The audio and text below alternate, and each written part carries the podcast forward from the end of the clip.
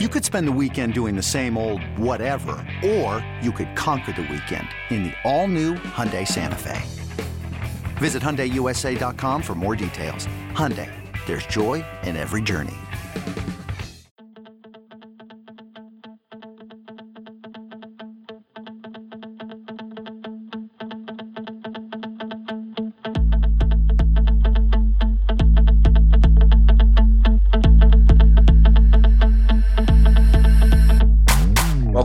Swamp 24 7 podcast. I'm Thomas Goldkamp here with Blake Alderman.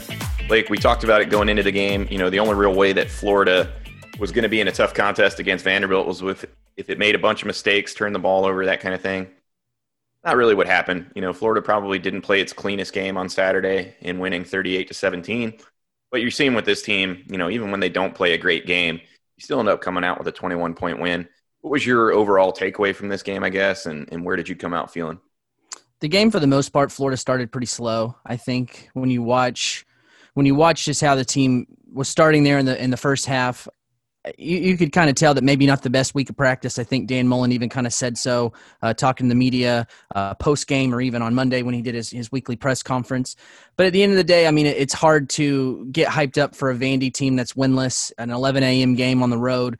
There's probably a lot of factors that you know. Even at the end of the day, it's just it's hard to to get yourself in the, in the right mindset against a team like that. And you know, obviously Florida they came out on top. There were some some mistakes that they made, things that they need to clean up. You know, obviously the defense, uh, especially in the secondary. Not an awful game. I mean, there was definitely some mistakes. You know, the secondary I think is the glaring issue when you look at Florida's defense and continu- continues to be that. Um, but I think the best thing for Florida to do is to continue to, you know, grind things out in practice and keep themselves focused. And I think now that when you have, have a game like this, it, it could kind of scare a team. You know, maybe not scaring them in the sense they ever felt like they were going to lose this game, but just scaring them to know that if it, if you're not playing a Vanderbilt and you go in there and you and you so to say sleepwalk through a game, they can come back and bite you. Yeah, this would have been a much scarier game against a team that had a little bit more talent. You know, credit to Ken Seals, Vanderbilt's quarterback. I thought he played a really, really good game and, and kind of took advantage of what Florida gave him. And we've seen that a lot defensively. I think, I don't know, I guess coming out of this game, it seemed from my vantage point, I want to get your thoughts on it, but it seemed from my vantage point that fans were really, really frustrated after this game. It seemed me in a little bit uh, kind of an undue sense of panic. I don't know. Maybe I'm wrong on that, but it seemed it seemed that fans were very, very upset. You know, we talked about some of the defensive issues needing to get cleaned up, and obviously, you know, they haven't been fully uh, to this point. You know, Vanderbilt had a 58 yard touchdown on another bust. You know, Florida fans, I think, are very, very frustrated at this point with the amount of soft coverage, you know, that the secondary is playing where teams are able to convert pretty easily on a lot of these third downs. You know, I think Vanderbilt was something like seven of 15 in the game off the top of my head. Um, so I, I, guess Blake, what was the concern or the panic from the fan base and overreaction? Because to me, it seems like I think everything at this point is kind of viewed under the lens of is it good enough for Bama? And not that that's the wrong lens to look at things necessarily, but I don't think you're going to see all of a sudden, you know, Florida shows up one week and they look like a, you know, complete team. You know, it's going to be ebbs and flows and, and it's going to be incremental progress. I guess I'm seeing more of that than I think maybe generally the fan base is. You know, I think there were some overreactions, and I think at this point, Florida fans are just ready to see a defensive style that they've seen over the last couple years. you know, Florida has had you know, their offense has obviously come a long way under Dan Mullen, but Florida, for the most part, has fielded a really strong defense over the years. You know, obviously there's some years here and there where, you know, things are a drop off.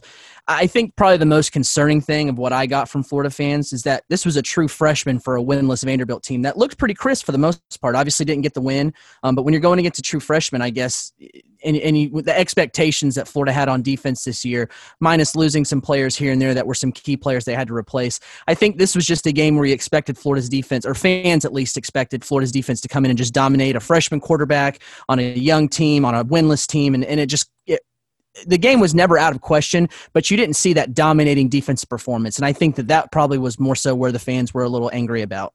Yeah, and that's a good point. You bring up a good point there because, you know, I, have seen a lot of people talk about how Todd Grantham's defense, and, and we'll, we'll talk a little bit more about Todd Grantham and the defensive style and some of the issues that they're having specifically.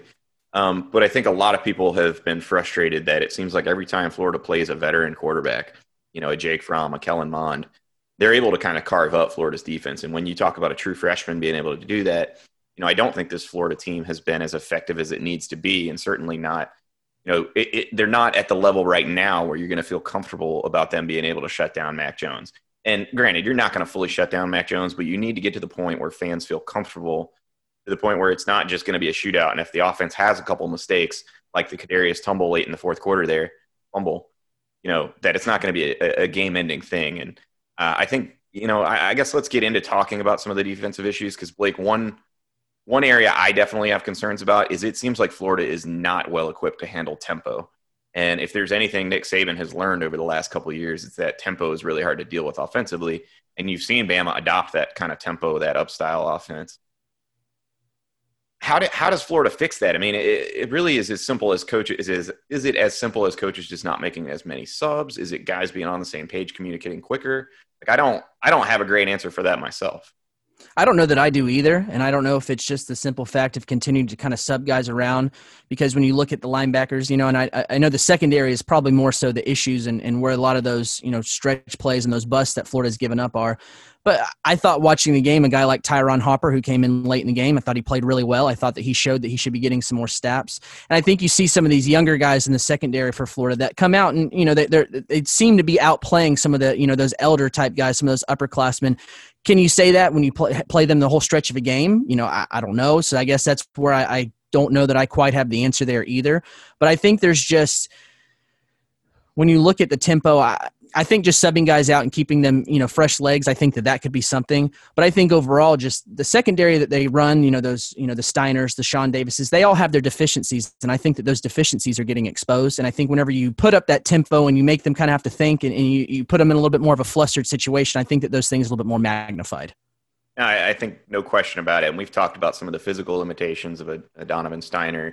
You know, Shawn Davis tends to get lost in coverage a little bit. Marco Wilson, for whatever reason, you know, whether it's just not having full confidence in the knee or just maybe he's not the same player that he once was after that big injury.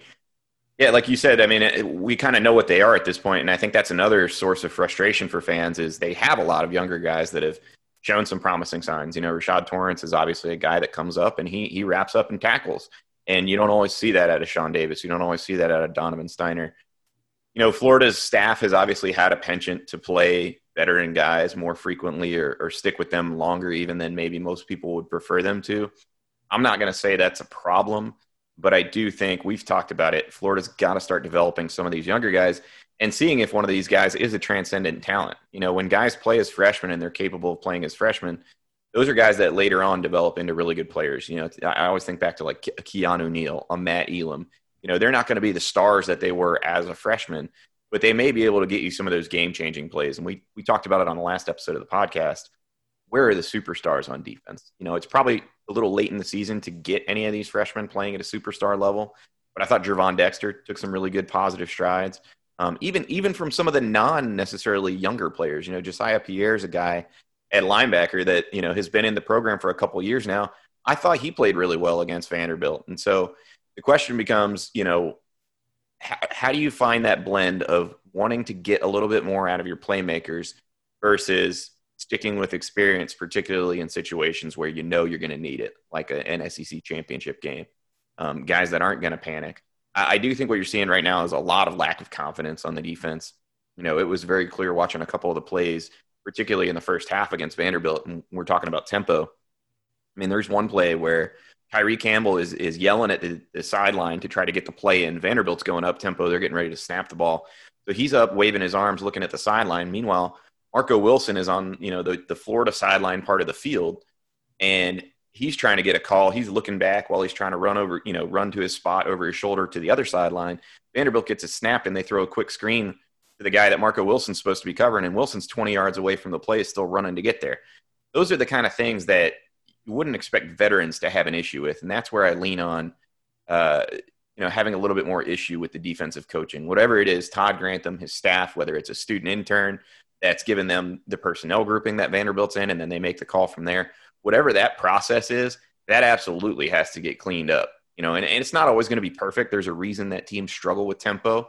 Talking to Dan Mullen today, you know, we kind of pressed him on some of these defensive issues, saying, and it, it, you know, you're seven games into the season now. You're in year three shouldn't this be ironed out? And, and he basically said, no, man, like these this is what tempo does to you, and it can also backfire on you. And he pointed out, you know, the one play where Vanderbilt snapped it early, and they had a guy that was still five yards, you know, behind the defense. You know, so there are drawbacks to it, and I, I don't know if if Florida is kind of okay with giving up a little bit to tempo because they know that from a structure standpoint as a team, they can win these type of games. Maybe that's it. Um, but I do think I don't know. I just think there's a lot to clean up. And when you talk about the the personnel decisions, there have been some questionable ones. I mean, we, have talked about what we thought were guys playing out of position at times, and after that Texas A&M loss, Dan Mullen said the same thing that they they need to make sure they're they're doing the right thing in terms of getting guys in the right spot. Now, having said that, you know, I, I sensed a little bit of frustration Saturday from Dan Mullen when he was discussing the defense. I didn't sense it today. You know, in fact, today it seemed more like he was um, kind of focused on the big picture of, hey, we only gave up 17 points. We really, outside of the first opening to the game, we really didn't give up much at all. And he's right. And so there's part of me that wonders if we are being overly critical. And that's why I bring up the lens of like looking at this through the Alabama standpoint. But I also think to some degree, because have offense is so good and they're operating at such a high level, you almost start to hold the defense to a higher standard subconsciously. And I think there's some of that going on too. Again, you look at it on paper, you know, Florida's defense for the most part is doing the job. I mean, you look at the scoreboard, 17 points, you know, granted it's Vanderbilt, but that's still not bad. No, no doubt. And I think that whenever you have those championship type teams, I think that's where you start to get a little nitpicky on things. Um, regardless, I do think it's hard to not look in the spectrum of looking against Bama because seemingly when you look at Florida's remaining their schedule, they're, they're, they should be favored in all those games. You expect them to win pretty comfortably in all those games. So you kind of have to look ahead to Bama that is, you know, going out and they're beating Kentucky, you know, 60 something to, you know, what, what, uh, by a large margin, whatever it was. It was it was a big, you know, big score margin. So I think whenever you're looking at that, I think I, think it is hard to not look in the spectrum of, of knowing that Florida's going to have to play Alabama, knowing that Florida has that championship type team. And I think that those are just the questions that you're going to get. I mean, I remember, you know, Florida in you know, the early 2000s where, you know, the if they didn't score enough points, you know, they weren't good enough. I, you know, I, I get it. There's, there's, those are the type of things that you talk about whenever you have those elite type teams and those championship type teams.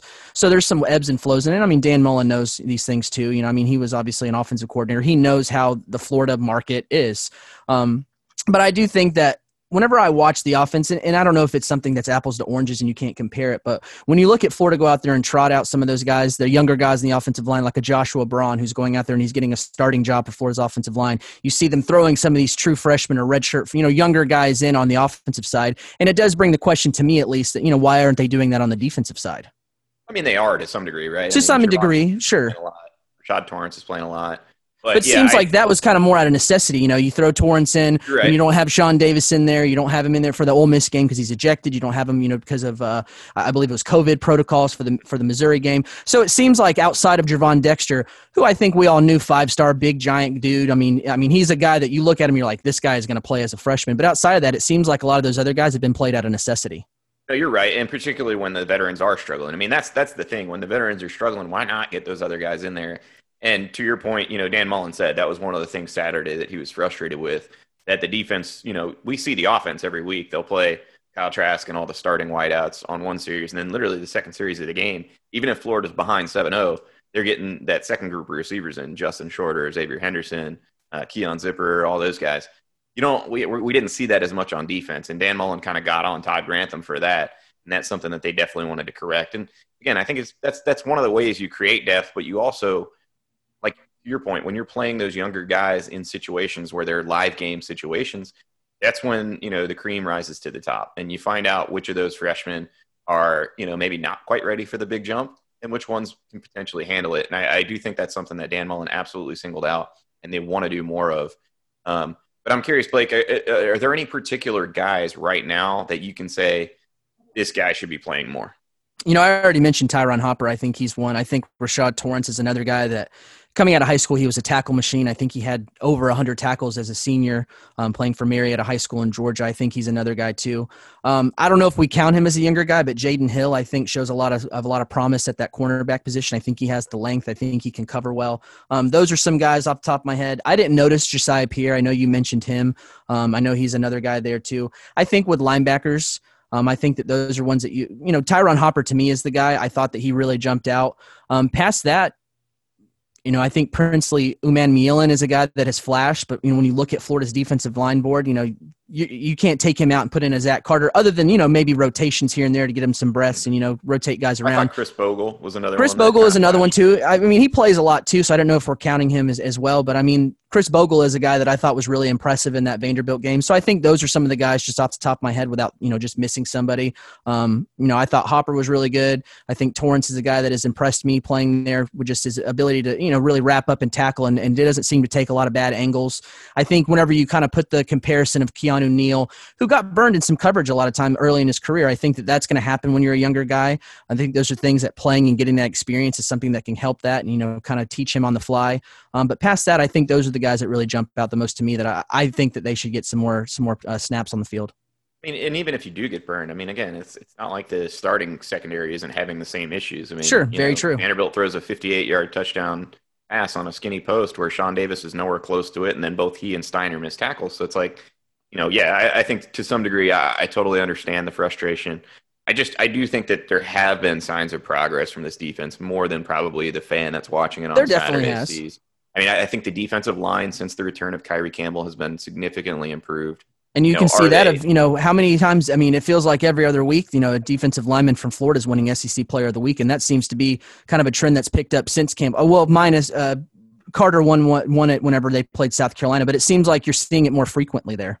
Yeah, and I think that speaks to just guys being able to play in the right positions. Again, I don't know that it's a dominant defensive line, and who knows? They may make no plays against against Alabama out there. Maybe they get completely shut down.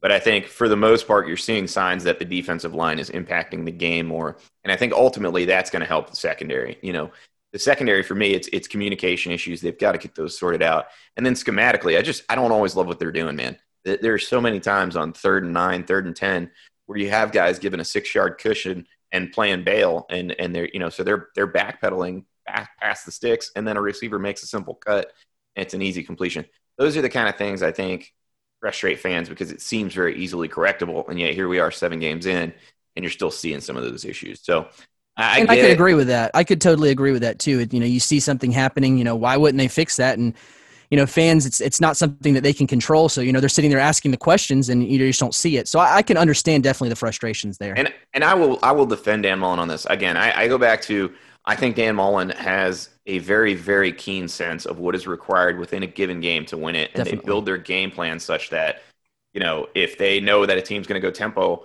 to some degree, they're okay with that. You know, if, if a team goes tempo, they're just as likely to shoot themselves in the foot or get a big explosive play. And then guess what? Florida's offense is right back out there on the field, and that's a good thing for Florida. So I don't know. I think the defense, it's not great. Look, the, nobody's making the argument that this defense is great, but I also think we don't know yet whether a pretty average defense is enough to win a title this year, given how explosive Florida's offense is. And I think the same questions are happening at places like Alabama, a little less so after their huge win last week. But uh, but I mean, I mean, these questions exist all over college football right now. The scoring's up for a reason. Defenses didn't have a chance to go live much of the offseason, so you know you've seen that take a toll. And and then I just think generally, it, it seems like from a cyclical standpoint, offenses are very ahead this year. And I, again, I'm not defending some of the obvious glaring issues that Florida has defensively, but I'm not as down in the dumps on Florida's chances against Alabama as some of these other fans that that. And again, I, I hate to overgeneralize, but I just think anything can happen in a given game. And I think when you've got a guy like Dan Mullen that knows how to work within a, an individual game to win, you've got a chance. I mean, every game is different, and I think you know obviously there's some issues Florida should get cleaned up. Tempo defensively, making sure they've got the right guys on the field, and then I think especially understanding the situation from a play calling standpoint. And I mean this for Todd Grantham and the defensive staff. Give your guys a chance to make plays on those third downs, play the receivers a little bit closer, and you know maybe you can get off the field a little bit more and, and, and give yourself a chance to get even further ahead in the game. That way, you know, you're not having these games where it seems like we've had a lot of Florida games this year where they're up two scores, they're up three scores, but they never quite seem to totally pull away. You know, they did it against Arkansas, but A&M, South Carolina, Ole Miss, they never seem to be able to pull fully away. And I think a lot of that is because of the defense. You know, if they can get off the field, we're not talking getting off the field eight times more per game. We're talking two, three times, force a punt, two, three more times. And I think Florida's in really, really good shape. So, Blake, let's take a quick break. When we come back, we'll talk a little bit about Kentucky because that's obviously been a tough matchup for Florida. And we'll talk some just bigger picture Florida football things right after this commercial break. eBay Motors is here for the ride. Remember when you first saw the potential? And then through some elbow grease, fresh installs, and a whole lot of love, you transformed 100,000 miles and a body full of rust into a drive that's all your own. Look to your left, look to your right. It's official. No one's got a ride like this. There's nothing else that sounds like, feels like, or looks like the set of wheels in your garage. With over 122 million parts, you can make sure your number one ride or die stays running smoothly. So there's no limit to how far you can take it. Brake kits, turbochargers, engines, exhaust kits, roof racks, LED headlights, bumpers, whatever your baby needs, eBay Motors has it. And with eBay Guaranteed Fit, it's guaranteed to fit your ride the first time, every time, or your money back.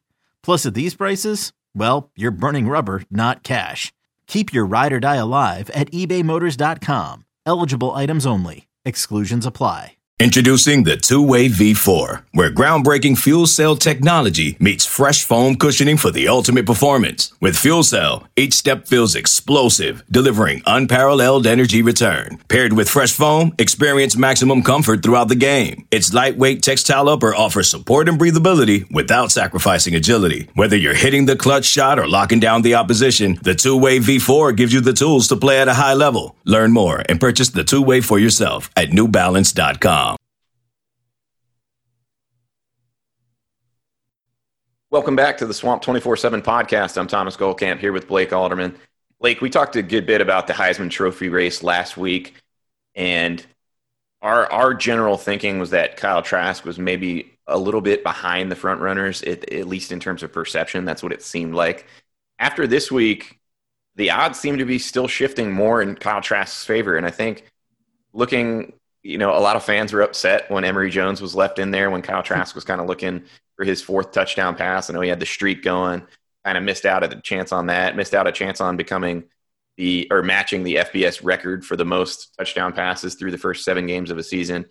And yeah, fans were fans were grumbling about that a little bit, which I you know again I think I find that a little bit funny given they won twenty one one by twenty one points and you know obviously nothing in terms of season goals changed. But where do you view Kyle Trask after this week? I know Justin Fields had kind of a rough week, throwing three picks. Trevor Lawrence didn't play. I mean, is Kyle Trask the front runner at this point? I would put him as the front runner. I think whenever you look at just the COVID year and you've got guys like Trevor Lawrence, who I think hasn't played in like two or three weeks now. I, I think he sat out two and then obviously didn't play uh, Florida State last weekend.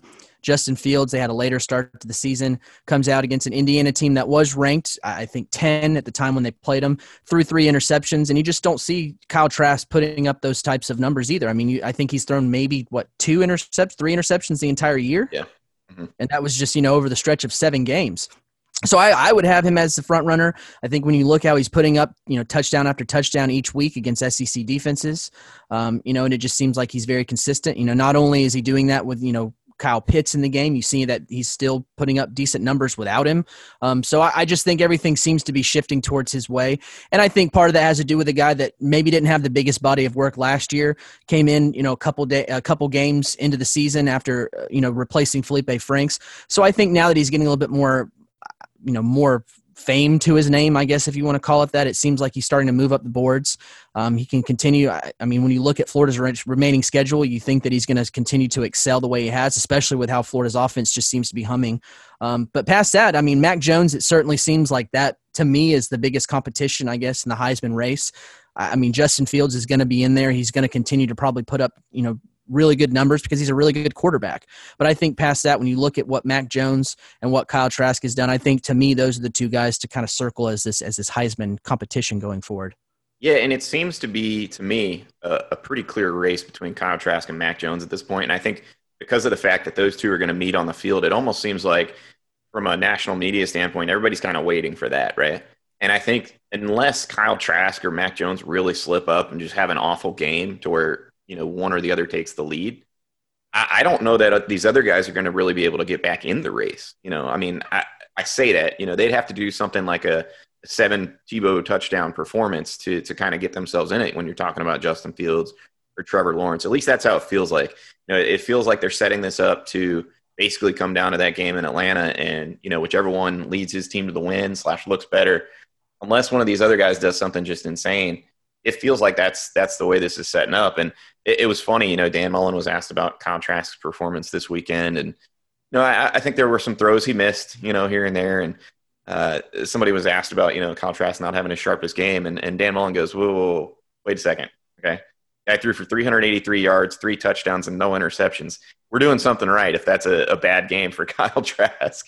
Yeah, and exactly. he's right. And I think, you know, like, I think that's part of the reason Kyle Trask has surged is, you know, if that's his floor, man, while some of these other guys are having some struggles, throwing picks, not even playing necessarily, uh, he's putting himself in a really, really good position to potentially take home that award. But hey, Dan Mullen said at the end of the day, they're not going to call the offense. They're not going to call games around trying to win Trask an award. He, his belief is very much if you take care of business on the field and you're a team that's competing for championships and winning games, the rest will kind of sort itself out. And, you know, based on how things have gone so far this season for Florida, it's hard to argue. I mean, Kyle Trask, for all intents and purposes, is the favorite at this point. So, uh, you know, I think it's pretty impressive considering that Florida hasn't been scared to throw Emory Jones in some games. Obviously, he was hurt for a couple games with with a hand, um, but I think it's pretty impressive when you look at the numbers that he's putting up, and that's you know even Emory getting some burn on some of those plays and, and, and playing some of those games like he did against Vanderbilt and Arkansas.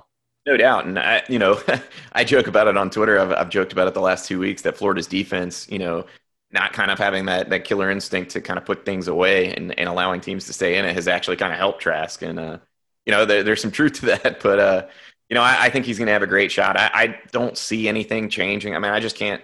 I can't envision Kyle Trask playing the way he's playing to really just have a truly disaster game. And with that being the case, I think he's going to be in this race until the very end. I just don't know that it's going to shift, you know, to where you're you're really confident in there being a clear cut Heisman winner until that game in Atlanta.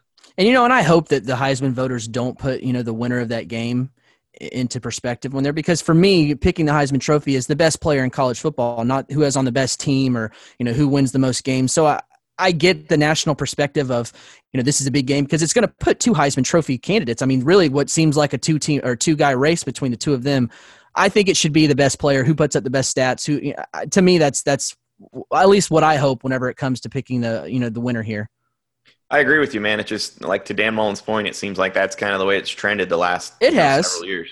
It has. So, all right, Blake, I want to do something a little different for the end of the show. We uh we have been touting this five star mailbag that we'd like to make a, a, pretty permanent feature on the podcast, and we've had a couple of weeks where we haven't really gotten any reviews, haven't gotten any questions.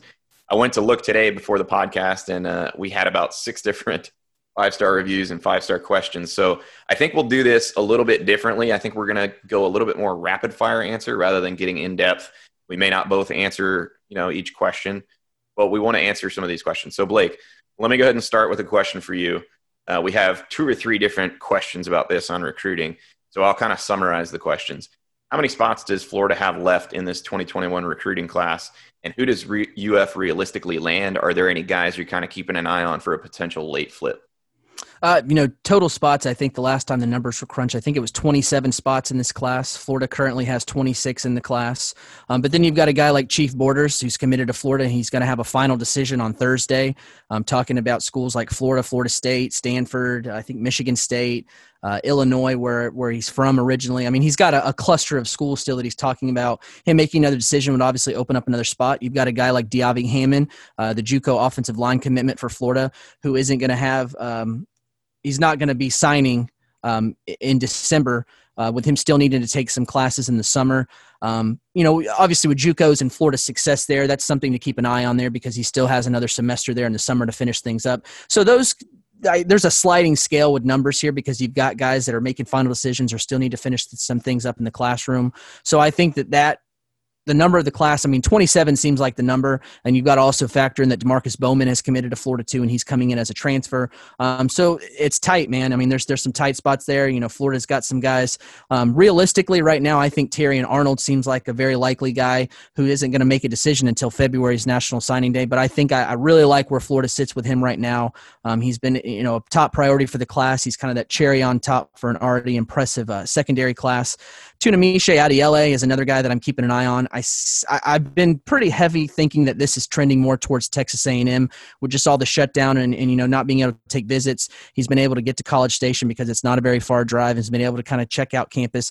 Obviously, not able to meet with you know the coaches and whatnot while he's there, but just the, the familiarity and just the, the COVID season definitely seems that keeping home is, is, is something that is kind of in his back pocket there. Another team that I, I, believe was his first offer, so there's a lot to like about them there. Um, Xavian Sorey, I think, is an interesting one because I do feel like Florida has made a lot of headway there. I think that where I was kind of feeling this was trending more towards Georgia before that Georgia game, coming out of there, Florida having some swagger there, that big win, continuing to kind of show that their program is on the rise. That you know Dan Mullen has gotten that monkey off his back of beating Kirby Smart and the Georgia Bulldogs.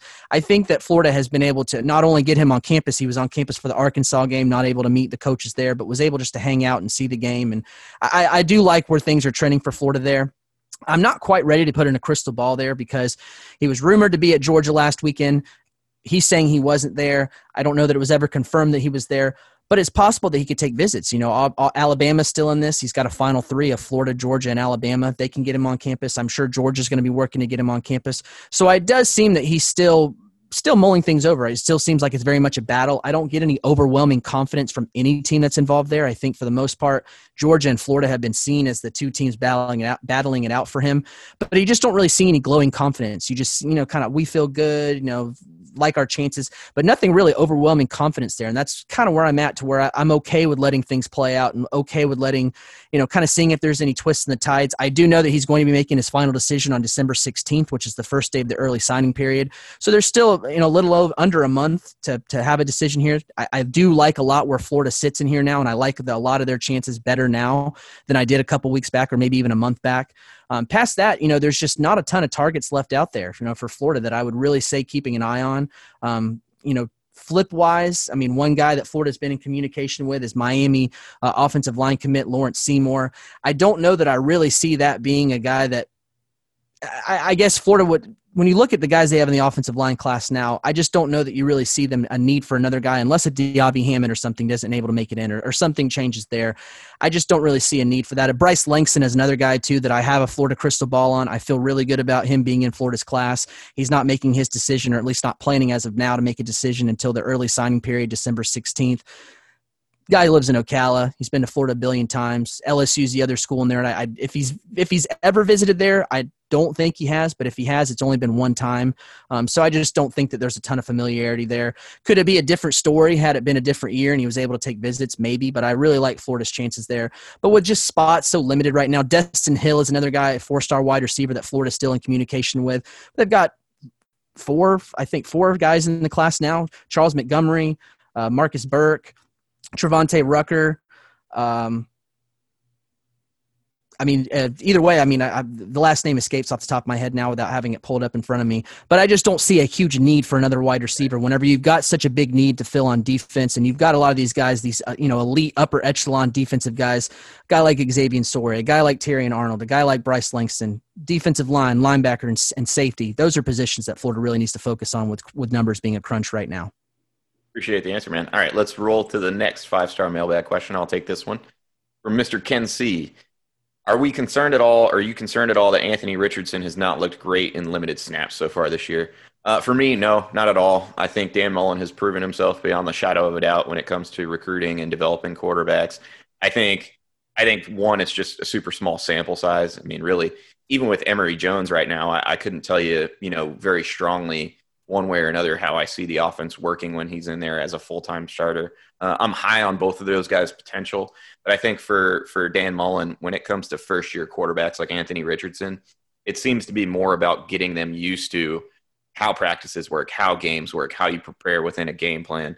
And I think the biggest benefit for Anthony Richardson this season isn't going to come from necessarily playing time on the field. It's going to come from making a couple of these road trips, you know, potentially if he's on the travel roster. I know he didn't travel last week, but making these road trips, understanding, you know, what it's like to be in these big games. You saw Dan Mullen do it with Emory Jones as a true freshman, getting him involved in a couple plays in the Georgia game. Well, Emory Jones was the number two guy, I believe, when that that kind of happened. Uh, you know, uh, Anthony Richardson isn't. So, you know, you've got Emory Jones that Dan Mullen's still trying to develop and needs to develop him more immediately you know, to where there's just not a ton of snaps available right now for Anthony Richardson. But I think Dan Mullen's proven he can get quarterbacks to be patient. He can get quarterbacks to understand that he's going to develop them over time. You know, Anthony Richardson, the athleticism is very clear. The upside is very clear. Came in a little bit raw as a passer. So they're still working on that, but I, I'm not at all concerned about anything we've seen from him so far. I think it's just too small a sample size. And I think, you know, I just trust Dan Mullen inherently on that. He definitely seems like a trust the process type of guy. And that definitely seems kind of like the mantra of Florida's quarterback room trust the process and everything will work out. And that's what Dan Mullen likes to recruit at the position. So moving on to the next five star mailbag question. Uh, this question comes from UF Gator fan 100. Uh, it's a two part question. First off, do we think Kyle Trask's lack of mobility kept him from beating out Felipe Franks? Uh, Blake, I'll, I'll let you go ahead and take a stab at that first. You know, I, I think so to some to some point because Franks did show a little bit more athleticism there. I think for the most part too, you look at a guy like Felipe Franks, he was very well liked in the locker room, was more of a I guess a vocal type of leader. And I think Kyle Trask has made big strides of doing that. He's done a lot more of, of being more of a vocal guy, being more of a leader. And I think whenever you have a guy that's very quiet, you know can make all the throws and has ideal size it's getting to a point where you're splitting hairs and i think that probably felipe showing a little bit more athleticism with the run being able to stretch the play a little bit more i'm sure that that did give him the nod early on but i think also to the, the chance to command the room command the locker room command the huddle all those things i think that both of those factors probably played some point into that yeah well you said that you know as well as i possibly could i think that the leadership in the locker room and then i think just having some prior SEC experience was huge for Dan sure. Mullen, you know, not knowing exactly what you got. And again, you know, hindsight's 2020, man. We see with Trask now, obviously he's been fantastic. And this will get into the second part of the question. Um, how far along would, would Florida be as a program and would it have potentially won a national championship if Kyle Trask hadn't broken his foot before that South Carolina game in 2018? Um, I guess I'll start with, you know, the hypothetical. It's very possible, I think. You know, I think if Kyle Trask had had you know, four games to end the 2018 season and really taken over as the starter, it's entirely possible those four games in the first three last year would have allowed Dan Mullen to know exactly what he has and, and really given you a leg into working with a defense last year that I thought was a lot better. And potentially, Florida's in that mix. It could have, you know. Um, but I think hindsight's 2020. I think you got to remember that Dan Mullen, first off, uh, you know, obviously he saw the physical tools in Felipe Franks, and I think a lot of coaches have fallen in love with those know, he's going to be an NFL prospect for a reason. But I think you got to remember too, Kyle Trask, he had no body of work whatsoever really at the college level. So you, it's one thing to see it in practice, but to get past, I think, the mental block of, of, of having some degree of this guy didn't even start for his high school team. Like what, you know, what's going on there? I think it would be almost unhuman for Dan Mullen of not to have not had that in the back of his mind somewhere. Sure, for a, for a guy like Dan Mullen who seems physical abilities, all those things aside, you know, those are one thing, but it does seem like he's a very, very heavy on the mental thing, not being able to throw a guy in there that he's not ready or if you don't know he's ready. And I think that that probably had some play in there too, just because Felipe had a lot of things to work on to get things mentally from his, you know, his redshirt freshman year where things just really didn't go really well for him. And he's, you know, having beef on Twitter with fans and all this other, you know, he's getting booed and all that. There were a lot of things that he had to work and fix through there. So I think that it's easier to trust what you know than what you don't know. All right, Blake, final five star mailbag question before we sign off. This one comes from ATL Gator 22. There are, and again, I'm summarizing some of these questions, but Florida will have Trevon Grimes, Darius Toney, Kyle Pitts all potentially departing next year. A lot of veteran skill position players could be gone. Which younger players, Blake, are we expecting to make the big jump in 2021, particularly if there's someone that maybe is off the radar for fans? You know, I think I have to go with just looking at what he's done over the last couple weeks. Justin Shorter has been really impressive for Florida. He's got that size. You know, he's he's got a little bit of a thicker build to where I think if you can continue to bulk him up somewhat and keep him kind of athletic, I think he could have some Kyle Pitts esque to his game. Maybe not a you know a traditional tight end to where you're going to have him down there blocking, but just a guy that's a wide receiver but has the size and can do different things and has mismatches just what he's done in the last couple weeks, I think, is really impressive. I think Jacob Copeland is another guy that comes to my mind. But just what you've seen shorter, it just seems like over the last couple weeks, since he's a guy that was a transfer guy, wasn't sure if he's going to be able to play this year. Obviously, got that clearance to play in that Ole Miss game. But it just seems like the more and more time goes on, the more he gets comfortable and the more he's making a bigger impact for Florida. All right, I will go with Nay'Quan Wright, and I don't know if that's cheating that's a, a little one. bit. I know he's getting touches already, but I just watch him, and man, the patience it just continues to stick out every week. This is a guy that knows how to read his blocks. He knows how to get free in the open field. He's got more speed than you think, and I love the way he finishes runs. I think he's going to be poised for a big year. And you know, I, maybe it's not 2021. I know Dameon Pearson, Malik Davis both still have another year if they want to come back. But I just I see something special in that guy. You know, he's he's a guy that in high school had an injury that kept him a little bit off the radar later in his high school career. I think he's back. I think he's got the kind of work ethic that coaches love. And I just I think he's got such an instinctive feel for the game that I think he's going to be a guy that by the time he leaves Florida, you're going to be talking about him, you know, in in the realm of some of these top Florida running backs that have ever come through. So, all right, That's guys, a good pick. That's a really good pick. Appreciate it. That will do it for this episode of the podcast, guys. We'd like to do the uh, five star podcast every episode. Sometimes, if we only have one question, we'll we'll spend more time on the segment, or we, uh, you know, if we get a bunch like we did this week, we can turn it into a rapid fire thing where we kind of make it a little quicker. But to remind you guys, if you if you don't know how to submit a review, go ahead and go to Apple Podcasts on iTunes, drop us a five star review, and in that review, make sure you leave us a question for the five star mailbag. We will answer it on our next episode of the podcast. Thank you guys for tuning in. We will see you guys on Thursday with a preview looking ahead to the Kentucky game.